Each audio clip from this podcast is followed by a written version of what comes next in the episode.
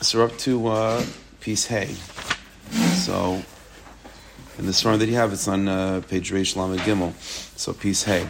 So again, continuing in the Sugya V'Emunah B'Chlal, and in believing in Hashgacha Pratis B'Chlal. But again, bearing in mind the type of Hashgacha Pratis that we're talking about, which is not just that things are happening, the Rebbeinu Shel is watching, or it's for a reason. That's obvious. The Chiddush over here is that everything that happens is directly from the Rebbeinu Shalom, and it's big. There is no such thing as a small zach. The Rebbeinu Shalom is doing everything in your life, and if the Rebbeinu Shalom is doing it, he's doing it completely, from like with all of himself, Kiviyachal. So with all of his infinite focus and kaiches and attention. So there's no such thing as something big or small. When we think of life, when you have a big thing, that's when you have that's when your focus is on it. Small things, you do it, sort of haphazardly. By the Rebbeinu Shalom, there's no such thing as something that's haphazardly. If things are happening from Tava, you can say that there are things that are big and small. But if it's all directly from the Rebbeinu Shalom, and it is the Rebbeinu Shalom making things happen, then there's no such thing as something that's big or small. So along those lines, he continues.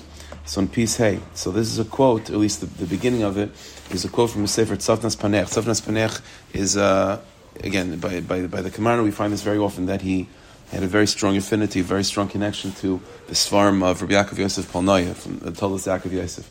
So one of the Svarim from the Toldos is a lesser-known sefer called Tzafnas Paneach. So he writes the following thing. If a person is able to purify his thoughts, and to be able to have the kavana with every particular thing that's going on in a person's life, to the smallest detail, to have yichudim, to have kavana for yichudim. In other words, to see the experiences of life, but to see them as just expressions of Elokus, and to see them as expressions of the Rebbeinu Shalom in your life, and to know the specific shemas hakdoshim that are related to it. You know, I'll get like an example. In the Kisvi'ari, we have examples of different activities that a person goes through in life, like getting dressed and things like this, where it's not just, when you go to your closet, whatever, you take off a shirt, so the shirt is not a shirt, and the Rebbeinu Shalom just allows there to be a shirt. This is a piece of Elokus, this is a piece of divine light that's materialized as a shirt. And so when you're engaging in a shirt, you're engaging in the Rebbeinu Shalom on some level. And so, whenever you engage with Hashem, there's always Hashem's names. That's the way we interact with Him. So there's certain kavanas and yichudim, and there's certain divine names to have kavanah, to think about, to really attach yourself more deeply to that really divine experience of taking a shirt out of the closet. And so in the Kisvi'ari, we have a list of things that the Arizal revealed, the Shemas HaKdoshim, that are the way of bonding to Hashem in those moments. So so the Arizal revealed certain things. We have from the tzaddikim throughout the generations revelations of other experiences. Like it's well known from the Berditchever, for example, that he was makvid. I think I mentioned this before. That we made a cup of coffee. So we had coffee in the morning. So usually when you make coffee, you put in the coffee, and hot water, and then you put in the milk or sugar, right? So by the Berditchever, he was makvid. It should be the other way. First put in the milk, and then to pour in the coffee. He said, why? He said, well, what's a cup of coffee? Stam, a cup of coffee. It's all divine light. It's all Elokus. So the coffee, which is bitter, is Gevura. That's the Kaich of Gevura. That's the Midas Hadin. That's the name of Elokim. And the milk, which is more sweet, or the sugar that's more sweet, that's the name Yudke Vavke. And when you make a cup of coffee, you're being Miyache, the names Yudke Vavke and Elokim. But instead of it being the primary name Elokim, which is the coffee, and the milk comes to soften it, I want the primary name to be Yudke Vavke, and Elokim comes to give it a little bit more of an oomph. So that's what he used to do. So it's an example of such a thing. So he says like this, if a person has the moichin to be able to do that, right? So he says, Im yachal atar machshavtai, if you could purify your thoughts, velasas yichudim kol davar, and to make unifications, right? To think of Hashem's name, and to unify this moment with its divine source. So levar nitzaitzim, and to clarify and to reveal the spark of Hashem's presence in this experience, derech prat, in a more specific way, like with a cup of coffee and a shirt and so on. Tovla, it's gavaldik. That's mamash ideal. And until the Baal Shem Tov, that was the only way if you wanted to do this. Right? Because you had two choices: either you put on a shirt and you drink a cup of coffee, like and you could have like I'm getting dressed in order to do mitzvahs, right? Or drinking a cup of coffee, to have the energy, that type of kavanah. Or, by the Mekubalim, the moment becomes significant only by having these deep, detailed kavanas. Becomes a Baal Shem Tov, and that's what Tzafnas Paneach is quoting, is that there is another Mahalach as well. There is a way of connecting oneself to these moments in a deep way without necessarily being on the level to know all the shemus and do things like that. So if you could do a B'derach Prad like the Mekubalim, then go out there. V'im Lav. But if you're not able to do that, let's say you know about these things, but you're in a state of katnus and you don't have the headspace for these kavanas b'derech prat. So comes the Baal Shem Tov and he was mechadesh, or he revealed that al kol panim yeda derech klal. There is a way of also engaging in these activities and making them significant and deep, not just as a heicha timsa to do other things, but this moment itself is significant by having a general kavana. What's the general kavana? That the Rebbeinu Shalom is everywhere. And this truth, that this is a moment that the Rebbeinu Shalom is focused on me in completely, and the Rebbeinu Shalom is not, just making sure I have a shirt. The Rebbeinu Shalom is giving me a shirt right now. And if the Rebbeinu Shalom is giving me a shirt, it means that all of Kiviyachal, all of the Rebbeinu Shalom's infinite Ratzon is behind this matana of giving me a shirt. And that itself, said the Baal Shem Tov, is also a way of attaching yourself deeply to the moment, and that's also considered a big avodah of revealing the divine spark. So instead of needing kavanas and complicated ideas in order to find the Rebbeinu Shalom, there's such a thing as derech klal. So there's derech prat, which is if you can, then great. But there's also such a thing as derech klal. And by remembering that the master of the universe is inside of every movement that happens in the world, that every movement and every thought, the Rebbeinu Shalom is there.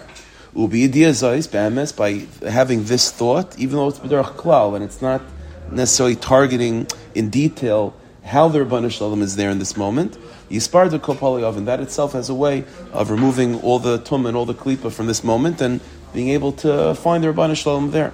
And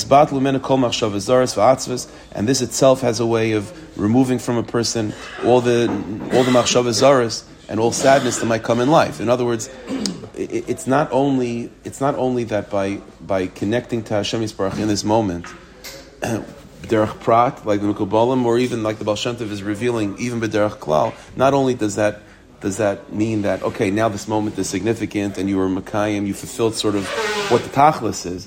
But it also has a personal effect, because by connecting to Hashem in those moments, wherever Hashem is, that's where simcha is, that's where clarity is. So by connecting to Hashem in these moments, automatically you're putting yourself in a place, so to speak, where there's no room for atzvus and there's no room for demyonis, for anything that's unhealthy mentally.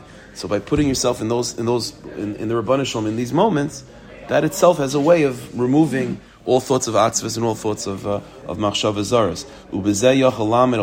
And with this, you could, stand strongly. Not to fall into low places. So by realizing that the Rebbeinu Shalom is everywhere and everything is an expression of Him, it's an interaction, it's a conversation, it's a gift from the Rebbeinu Shalom, even though it's only b'derech klal.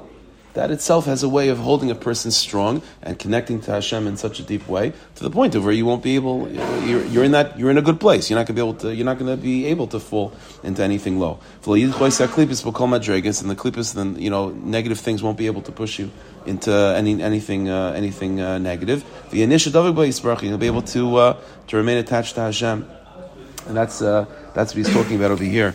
So. And by the way, I guess we'll just end off with this. To appreciate the chiddush of the Baal Shem Tov that he revealed such a thing that even b'derech klal is connecting to Hashem b'derech klal is a significant zach.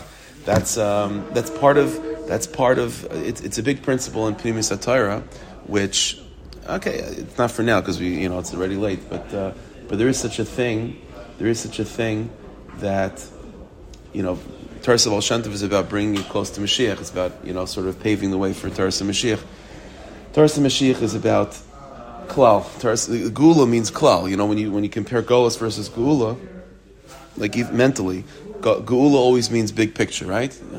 Even something that is like not so pretty and not so amazing, but when you zoom out and you see it from the window of an airplane, It's all nice. Like the example I've given is like, you know, when you take off from JFK or something, so you see like the Van Wyck, and it could be like standstill traffic. When you're in the traffic, it's terrible. But when you see it from a plane, it's like beautiful. There's a certain like, wow. So whenever Geula means like B'derech Klal, and Golus means B'derech Prat.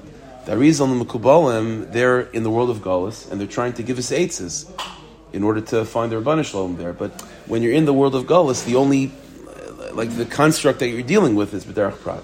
So that's the only way. But when the Baal Shem Tov is like opening the door for Mashiach already and giving us a little bit of that taste of Geula, so everything that's Geula is B'derech Klal. So that's part of the Chiddush of the Baal Shem, that you could find the Rabbanu Shalom and you could deeply attach to Hashem in that moment without having to understand the Pratyas. By Klolius, that's also good enough. But it's only because a Klolistic consciousness of Mashiach has been opened up from the Baal Shem, and because of that, we could find Hashem very, very strongly and directly even b'derech klal. Okay, to do that. See, that's what Baal Shem Tov is about: giving us aces to get to high madrigas, even if it's not so difficult. So b'derech klal, all that it's kavayda. That's all you need.